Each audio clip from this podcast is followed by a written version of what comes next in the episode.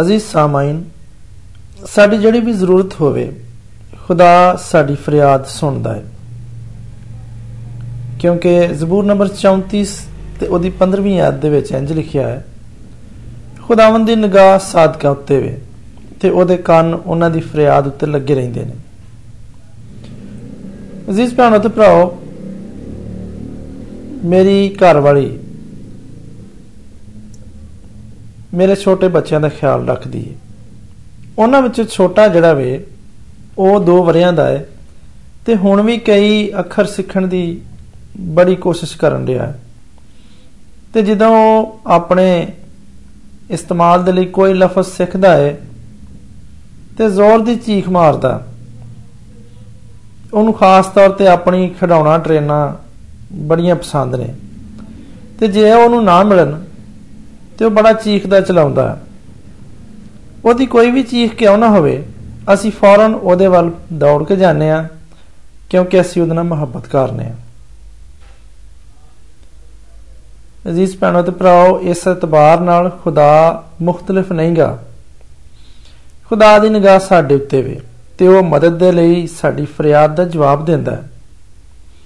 ਉਸੇ ਵੇਲੇ ਉਹ ਸਾਡੀਆਂ ਫਰਿਆਦਾਂ ਨੂੰ ਵੀ ਸੁਣ ਸਕਦਾ ਹੈ। ਕਈ ਵਾਰੀ ਇੰਜ ਹੁੰਦਾ ਹੈ ਕਿ ਛੋਟੇ ਬੱਚੇ ਆਪਣੀ ਰੋਜ਼ਮਰਰਾ ਦੀਆਂ ਤੋਂ ਹਟ ਕੇ ਆਪਣੀਆਂ ਜ਼ਰੂਰੀਅਤ ਬਿਆਨ ਕਰਦੇ ਨੇ ਤੇ ਉਹਨਾਂ ਨੂੰ ਸੁਣ ਸੁਣ ਕੇ ਦਾਦਾ, ਦਾਦੀ ਜਾਂ ਮਾਪਿਓ ਤੰਗ ਆ ਜਾਂਦੇ ਨੇ। ਪਰ ਖੁਦਾ ਇਹਨਾਂ ਸਾਰਿਆਂ ਤੋਂ ਬਹੁਤਾ ਜ਼ੋਰਾਵਰ ਹੈ ਉਹ ਮਦਦ ਦੇ ਲਈ ਸਾਡੀ ਪੁਕਾਰ ਸੁਣ ਕੇ ਕਦੀ ਵੀ ਤੰਗ ਨਹੀਂ ਆਉਂਦਾ।